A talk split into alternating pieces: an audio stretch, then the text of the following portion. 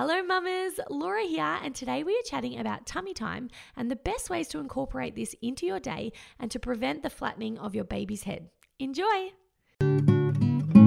Hey, mama, I'm sending you wonderful pregnancy vibes. It's time for you to guide you through. Let's take some time for you.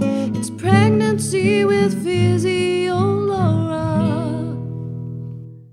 Hello, mamas, and welcome back to the Pregnancy with Physio Laura podcast. Today we are kicking off with episode two in our Kids Physio series, diving into the best ways to include tummy time in your day, which, hint, hint, is not necessarily putting your baby on their tummy on the floor all the time. And we also chat about flatheads and the best strategies to prevent this from occurring. So, this is episode two of a five part kids physio series with the incredible Nicole Pates, our titled pediatric physiotherapist. And if you haven't already listened to episode one in this series, please go back and give it a listen when you can, because we do talk about the importance of play when it comes to achieving baby milestones, and this includes tummy time. And it is so important to enjoy this process with your baby rather than feeling like it's a task that you need to complete each day. Now, there is so much amazing information coming up in this Kids Physio series. So, if you haven't already, be sure to subscribe to the Pregnancy with Physio Laura podcast so that you do not miss out. And in the next few episodes in this Kid Physio series, we'll be covering crawling and the realistic expectations around when this should occur and the different ways in which your baby may begin to crawl, the absolute down low on baby carriers, and whether or not baby toys and activity centers are helpful or harmful. Now, remember, we also have four bonus videos exclusively available to members inside the Pregnancy Posse, where Nicole talks us through different play ideas for babies aged zero to three months old. Now, this entire podcast series and all our other podcast series, along with any exclusive member only bonus podcast content, is all live right now inside the Pregnancy Posse. So, if you'd love to access all the bonus content and listen to or watch this entire podcast series right now, rather than waiting for future episodes to come out, then please do go and check out The Pregnancy Posse. I have taken my years of experience helping pregnant and postnatal women as a women's health physiotherapist and made this accessible to every wonderful woman online inside the Pregnancy Posse. So, when you join the posse, I will personally guide you week by week through your pregnancy with safe weekly workouts tailored to your exact week of pregnancy. I also do a weekly Q&A session where I answer any of the amazing questions from our posse members. And there is a beautiful community forum where you can ask any of your questions and get support from other women on the same journey. We also have a beautiful resources library which covers every topic you need to know so that you can avoid the dreaded Google rabbit hole. Now, I would love to help you have a healthy, active, pain free pregnancy. So just head over to thepregnancyposse.com to see what the Pregnancy Posse is all about. Now, let's get into episode two of our five part Kids Physio series. Let's take the pressure off traditional tummy time protocols and instead learn new and playful ways to enjoy this with your children.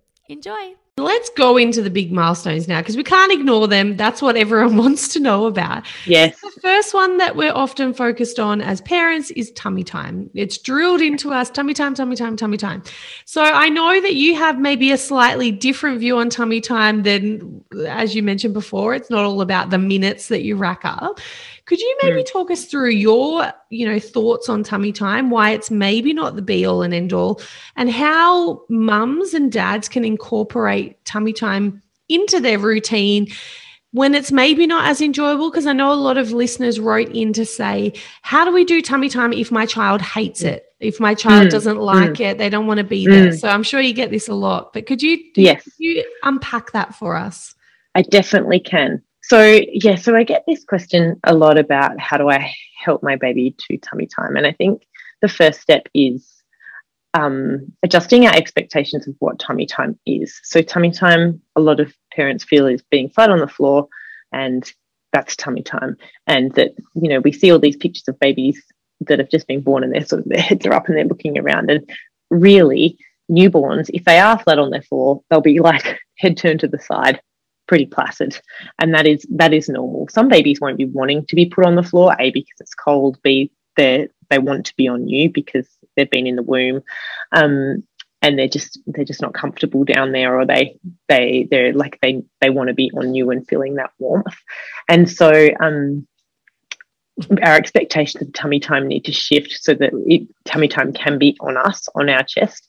And I think if we understand why tummy time was introduced. So, tummy time was introduced as part of the SIDS Back to Sleep campaign. So, SIDS came Back to Sleep campaign, which is super successful, um, came into play about 1991, 1992.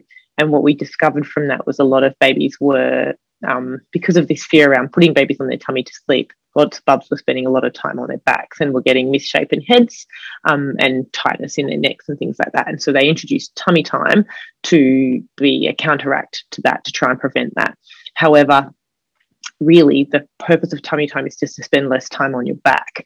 So you can do that on you, you can do it in a carrier, you can do it over your arm, you can do it on your legs, you can do it anywhere as long as you can do it you can be inside lying rather than on their tummy. Um, and there's some really lovely research that's being done at the moment about um, it's not like motor development is not just about tummy time but it can also be the way you're holding and moving baby to help their muscles and their body systems experience different um, different planes of movement and different what we call in the vestibular in your ear like that um, different different sense of being and sense of body awareness and so instead of just you know we picking our baby up flat or um, to the side um, like we can we can add in some rotation and, and things like that which is which is helpful as well so it doesn't have to be the be all and end all um, tummy time. But we so the so if we adjust those expectations, it really takes the pressure off of oh my god, my baby's just been born. I put on their tummy, they don't like it. That's okay. It's totally normal. Um, you can do lots of other different things, um, and then or you might be like, I'm not even ready to try that. Like I just need to get feeding, and they're not even awake.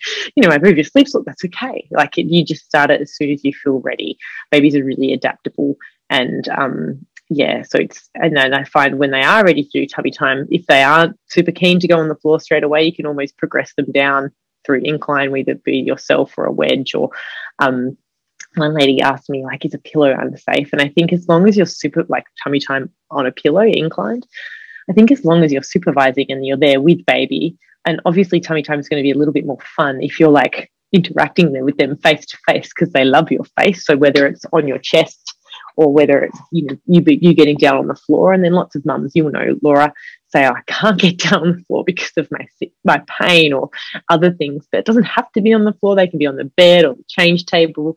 It doesn't. You don't have to get down to them. You can bring them up to you. It's just you know a firmer surface can sometimes help, but even one lady was saying, I put them on a towel and the towel was too scratchy, change it to a nice rug. And that's where those those little nuances that um, are individual to your baby really come come out, if that makes sense. I love that. I'm I'm mm. thinking that we should petition instead of calling it tummy time to call it not on your back time. well, if you think about that's where it came from, and because mm. bubs are being left on their back, then you know they didn't get any opportunities to explore. But it's hard when you're introducing a campaign that saves so many lives. But then there's kind of a fear around putting your tum- baby on their tummy as well, mm. not just for sleep, but regular day to day things like that. Like some parents have that anxiety because of the SIDS campaign, and the SIDS campaign is wonderful. But I think, like, you know, when you're worried about something as a parent, your bub picks up on that too. And mm. so that's why I think sometimes it's a more gentler way to start on you so that you can feel them and you can and you can be there with them. Yes. If you feel, oh. if you I was just thinking about a friend and I were joking the other day, but I can now go back to her and reassure her that she did a lot of tummy time and she did all the right things with her first. Now she's got her second and she forgot about it. And we were joking about, oh, sometimes, you know, when you're cooking dinner and baby's on your shoulder, it lifts its head back and looks around. But mm. from what you're saying, that That's is a legitimate time. exercise. Yeah, definitely. Over your shoulder. Yep. Yep. Over your shoulder, on your chest, over your arm, carrying it around. They're all tummy time. It's all tummy time. Yeah. Tummy, tummy time. Yes, um, not on your back yeah. time. no. Awesome. Flatheads and tight which sometimes yeah. tie into it. Now, I know this is a big cause of anxiety for a lot of parents, and I imagine it I've not had this experience, but I imagine it's because of the aesthetics. I don't know. You'd be able to give us a bit more insight. But what do we need to be mindful of as parents to prevent flat heads in the first place? And if we do start to notice that their mm. head is a little bit misshapen or, you know, something just doesn't seem quite right, what sort of tips and tricks would you be giving parents as a first starting point to try and manage this a bit better? Yeah. So, well, their heads are really moldable to begin with, especially in that first two to three months. And actually, some of them come out pretty funny shapes. That's, you know, so we don't actually like consider it to be a flat head or a misshapen head until after about that six week period anyway, because because sometimes the way they'll position in utero or something, you know, the way they came through the birth canal, there's the, the canal, there's there's different different things can influence that. So um but but as I said, the back to sleep, like putting our bubs back to sleep, and some, and it's really interesting. I was talking to a lady that's doing a PhD, but I'm not sure if the results have been published yet. But a lot of the focus in, oh, they're good sleepers and they might get a flat head, but that's not necessarily true. And I um, always say to parents, like, we can't really you know, when you put them to sleep, you can put their head one way and then head the other way, which can help because you're putting their heads to each way. Um, if you notice that one way is harder or they don't like turning their head to one way, then then that's kind of an idea of okay, well maybe like we need to that's something we, they need to have be able to turn their head both ways basically. So one might feel a little bit tighter or they might just fall back, and that's like that's something that I would say at that point in time, no matter how young they were, I would be focusing on on making sure that we're doing one after the other, and that that and they respond really quickly early on. Um, the little bubs when you pick it up that early. Um, so that's one thing that you can do first. First off, is try to remember. But you know, when you're feeding and you're sleeping and everything else, sometimes you don't even think about which way their head's facing until six weeks. That's okay too, because you know, you've just got to do what you need to do to get through. But what I was going to say is we don't focus on what they're doing in the sleep time because, you know, there's no point in you waking up every hour to switch their head back if they're sleeping. Mm. Focus on what you're doing in the daytime. And what you can do in the daytime is provide their head with lots of different movement, like, you know, looking one way, looking the other way through positioning, either on you or in your arms or um, or um, the way you pick them up. So rolling them to the side and picking them up rather than just picking them up flat all the time. And so there's different ways that you can give them different opportunities to experience head movement and develop the muscle strength around their neck um, and focus on the daytime rather than the sleep time. And that's something that's coming coming out is that the more variance they have in their movement early on from the way we hold them and carry them, the the the better they respond and the, the less likely like that, that flathead stuff is going to happen.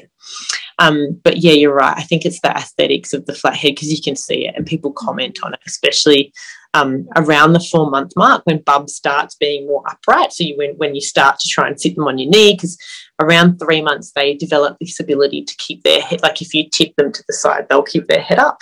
They that happens around the 12 week post 40 week gestation mark, um, so around three months, depending on when Bub was born.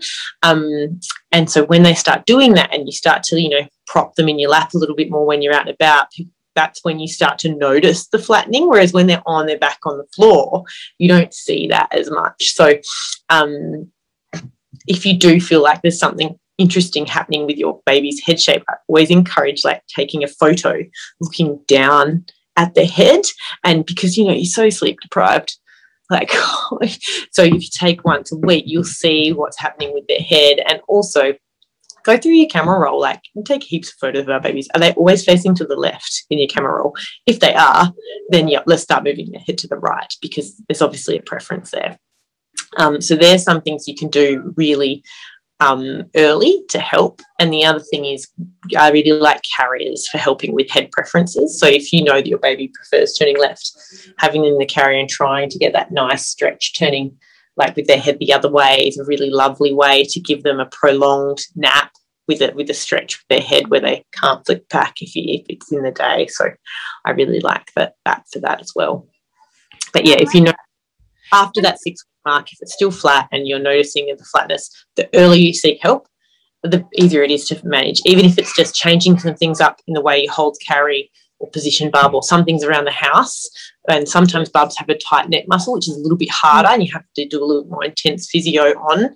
Um, but yeah, the earlier you pick it up, the earlier it is to treat. So as soon as you notice something, it's much easier to check in and, and fix it early than sort of wait the wait and see approach. Mm, that's great advice. And I did have a listener write in to ask, can mm this affect breastfeeding? I think they were referring mostly to if they had like an asymmetrical tightness in their neck. Is that mm-hmm. something you would notice when you're feeding one side versus the other?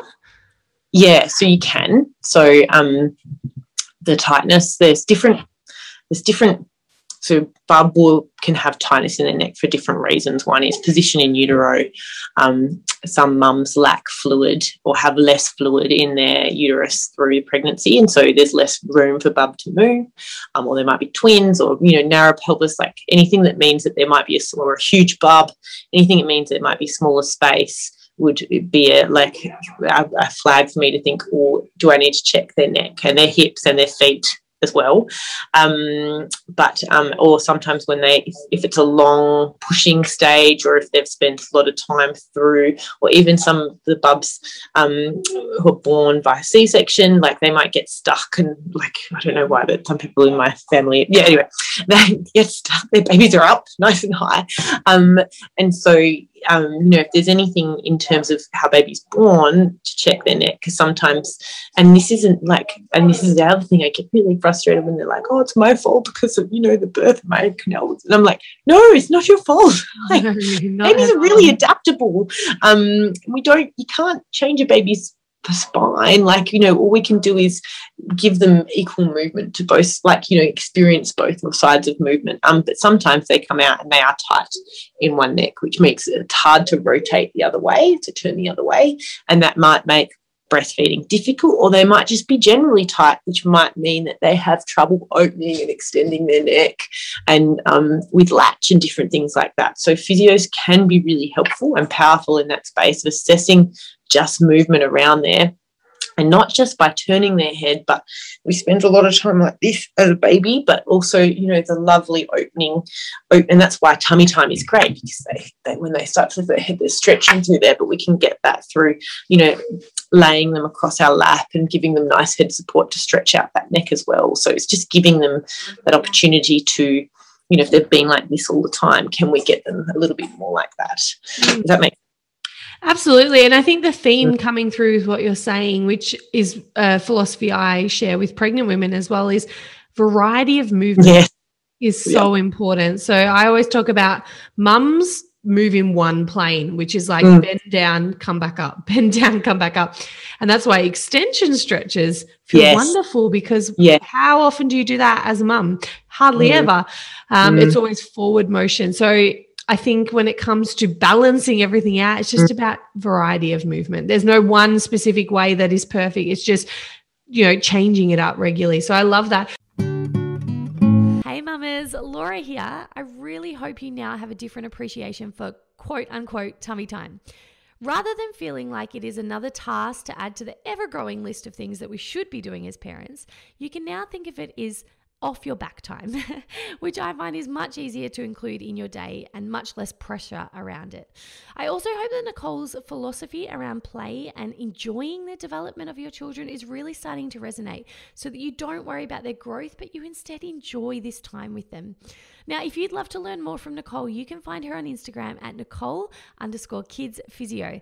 And as always, I would love to hear from you over on my socials at Physio Laura and let me know what your favorite learning was from this episode. And if you also prefer thinking of tummy time as off your back time instead. Now, in the next few episodes of this Kids Physio series, we will be chatting with Nicole about crawling and the realistic expectations around when this should occur and the different ways in which a baby may begin to crawl We'll also be discussing baby carriers and whether or not baby toys and activity centres are helpful or harmful. So, if you haven't already, just subscribe to the Pregnancy with Physio Laura podcast that you don't miss out on our upcoming episodes in this amazing series. And if you love today's episode and you want to watch the next three episodes in this Kids Physio series, you can find this entire series along with every other podcast series we've ever done right now inside the Pregnancy Posse. So, for most series of the podcast, we also record bonus content for members only. And in the bonus member only episode for this Kids Physio series, Nicole shares with us four bonus videos demonstrating play based ideas for babies aged zero to three months. And inside the Pregnancy Posse, you'll also find our beautiful weekly guided pregnancy workouts, an extensive resources library which covers labor and birth preparation, pelvic floor exercises, and managing pregnancy aches and pains, plus a wonderful community forum and weekly Q&A sessions. I would love to help you have a wonderful pregnancy, birth, and postnatal experience. So just visit thepregnancyposse.com to see what the Pregnancy Posse is all about and to trial it for seven days. I will catch you soon for episode three in this five part Kids Physio series, where we'll be chatting about the crawling milestone, realistically, when you should expect your child to start doing this, and all the weird and wonderful ways in which they may start to move. But until then, mamas, sending you wonderful pregnancy vibes and enjoy the incredible journey that is pregnancy.